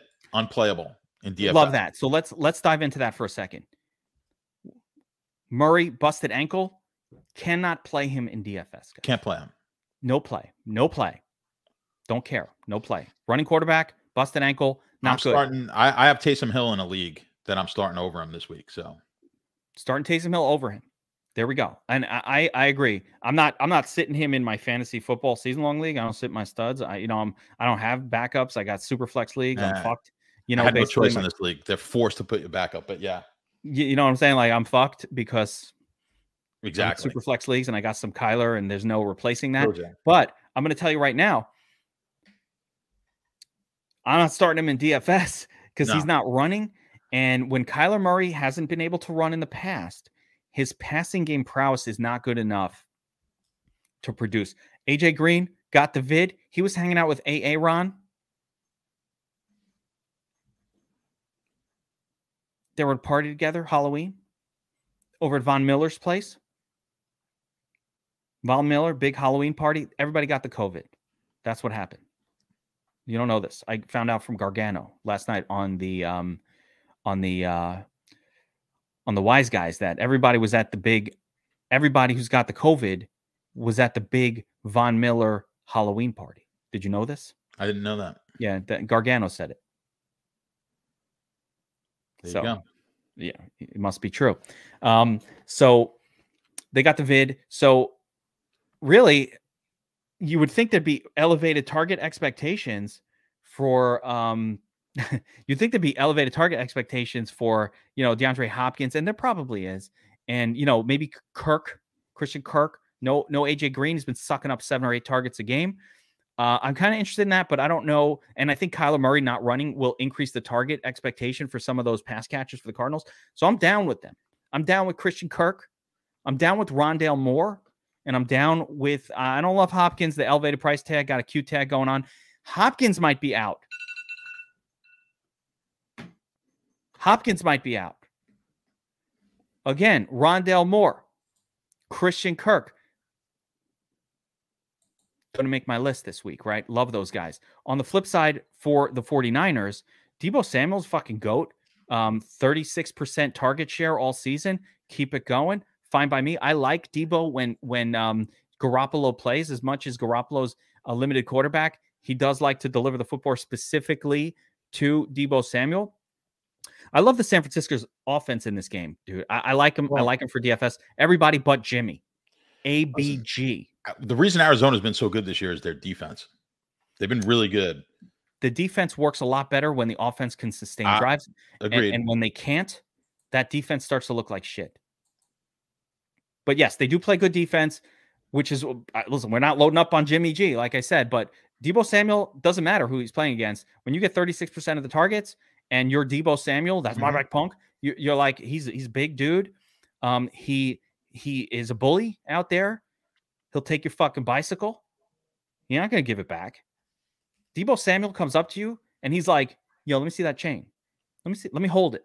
Right? You got a gold chain. He's like, let me hold your chain, John. What do you say? If Deebo Samuel's in your high school, you were in high school, freaking um, Edward R. Murrow High School in Brooklyn, right? You're over at Murrow. You think you? I you, did not go to. I actually went very James, close to Murrow. Though. James Madison High School Midwood, in Brooklyn. Man. Midwood. Did you go to Madison? I went to Midwood. You went to Midwood. Okay. All right. I went to Midwood. Midwood High School. Deebo comes up to you, right? Deebo Samuel, this player, and he's like, "That's a nice chain. Let me hold it." What are you gonna do? You, you, you got to pull an ice cube on him, man. You got to. You, Dude, you let him, him hold it, bro. No, you you pull. I you, you do the ice cube, which knock is him the fuck out. No, no, no. Deebo got knocked the fuck out. You ain't pulling no Ice Cube on fucking Debo. You're letting him hold the Ice chain. Cube did it. I you know what I would it. do? All right, you would do that. You know what I'd do? I'd be like, okay, okay, could I have it back later? He's like, yeah, yeah, come find me later. Never see your chain again. Never see the chain again. It's gone. Later on, you're like, yo, Debo, you got that chain? Can we get my chain back? He's like, what chain? Fuck. I was afraid you were going to say that. Damn it. You're, you're the Chris Tucker. Yeah. I'm like, he's like, what chain? You're like, damn, that's what's that's what's up. He's a bully. He's a football field bully. Fucking grabs the football. He'll knock you over. He's the Derrick Henry of wide receivers. Love Debo, right? Eli Mitchell doing his thing. You know what's up? Guy come up to you, say, "Let me hold that chain." What are you gonna say? No. Sorry, bro. Damn it! Don't stab me. Don't hurt me. Yeah, back back um, in the days of the junction. Yeah, I listen. You, you know, the, jun the junction and Flatbush. Take the chain off. That's what. Yeah, yeah. You you would just give the chain up. Pretty. You're quick. Bad for wearing the chain. Yeah, sorry about that. Should have known better. Hope you enjoy it. Wear a chain because it was getting taken by Debo. So anyway, yeah, yeah. Ice Cube got to pick a brick up to deal with Debo. I don't know, no, I just give the chain, bro. Um. So anyway. I like this game. I like this game. I, I like San Francisco to cover the spread here. Uh, I got a Butler bet though, and when the Butler bet is out there and and Gargano's on the Cardinal side, you could pretty much put your house, your mortgage, and everything you own on the Cardinals to win this game. It's a Butler bet on it. That's never the Butler bet is one hundred percent. It's never lost. Um. Beyond that. I like the pass catchers on the Cardinal side if Kyler Murray plays, because I don't mind that he's going to be in the pocket throwing more to Christian Kirk and Rondell Moore with um, DeAndre Hopkins somewhat hobbled and um, A J Green out of the game. And, of course, Zach Ertz. Zach Yak Ertz. He's got the yak now. Got the yak now. What do you say, John? Any thoughts on this game from a D F S angle that I missed? No, I mean, I, I would have liked this game, but, yeah, it's – I don't like, uh, I, yeah, I mean, Debo's always a play, like you said. He's always a singular play. I don't love Jimmy G here, although Never he's Jimmy been pretty good. Um, but I don't like, I, I'm, I'm not thrilled playing against this defense, even though, yeah, I agree with you if they're not sustaining drives. But I think this defense is better than than um, people realize. So I'm not, yeah, I'm just, I just don't love this game um, at all here. And it's really based on the, um, it's, it's really based on on on Murray being banged up. Can't play Murray. No, never play the running quarterback with a foot injury or a leg injury or an ankle. That's a big no. I told you, even with a shoulder injury, when it's a non-throwing shoulder injury, you want to be careful because they're not going to run. They don't want to get hit. Major no-no to play any. This has been sage advice that we've been talking about for two years on the game plan, even when it's called the Vegas line show. It's the same thing we've been talking about. And so I totally agree. All right. John, that's going to do it for the game plan, N F L Week nine. Guys, remember, like and subscribe to the channel. If you're not currently subscribed at, at D F S Army as a D F S Army V I P, it's a great time. We got all the sports going. Promo code YouTube. You see it in the scroller below. Look down. Promo code YouTube gets you ten percent off V I P, sixty-nine ninety-nine a month, ten percent off. You might not want ten percent off because sixty-nine ninety-nine, you know what I'm saying? You want to pay sixty-nine dollars. But you can get ten percent off if you want. I don't don't use it. Pay the sixty-nine. Yeah, it's a lot less work. Yeah. Don't you don't need a fucking promo code, you but it's there. The, yeah, don't pay the sixty-nine. Use the code. You gotta play the sixty-nine. Actually, yeah. We're gonna change the price to sixty-nine sixty-nine. None of that ninety-nine shit. sixty-nine sixty-nine. Right? So sign up at D F S Army dot com as V I P, of course. And if you want John's free bet of the day every day, smashing. If you want incredible player props, game set, all the all the sports betting uh, tools and advice you need. Great content, the Wise Guy Show. Compare odds across different books. Get the Prop Finder tool, guys. D F S Army guys, remember we had the Prop Finder? That's getting loaded on to the the Sharp app in the next update. Maybe tomorrow, maybe the next day, maybe today. I don't know. But it's getting loaded onto the Sharp app. You're going to be able to type in the name Aaron Rodgers, get every prop for Aaron Rodgers, of course, every book in one shot. You're not going to have to search. And so when you're trying to make your D F S decisions, hey, do I want to play um, Kamara this week or do I want to play Eckler? I can look up the reception prop. I can look up the yardage prop. I can look up the touchdown prop and make an informed decision based on where the money is going. There's no better tool for D F S, for fantasy football, for anything than the Prop Finder tool. I promise you, I love it. I'm obsessed with it. We will have it this week. Download the Sharp app, and you can get John's free bet of the day. What's better than that? And if you're wanting all of John's bets, if you want all of not just John, but our team of incredible handicappers, I'm talking about some of the sharpest bettors in the industry, tracked, crushing it month after month after month. Go to sharp bets dot app, sharp bets dot app. That's where John is in the Discord answering questions, giving all of his plays. You've got a team of incredible cappers all tracked. You can see their records, follow who you want. Everybody else charges two, three, four hundred dollars a month for this kind of service. We're at forty-nine ninety-nine a month.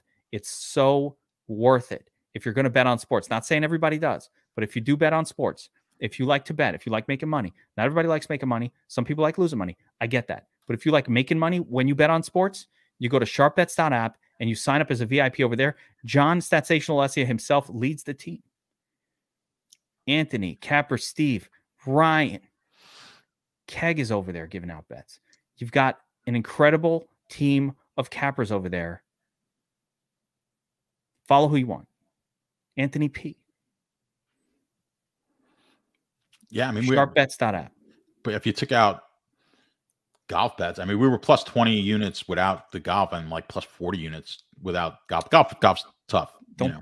If you're gonna bet on golf, unit size is is optional. Be careful. We play plus nine thousand bets all the time. But overall, crushing it as a team, up forty units last month.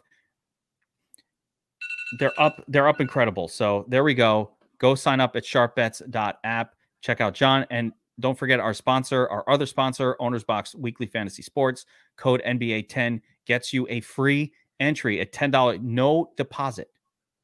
Free entry. Just use the code in the description of the video. That'll do it for the game plan. N F L Week nine. We will see you next week. Same time, same channel. Like and subscribe.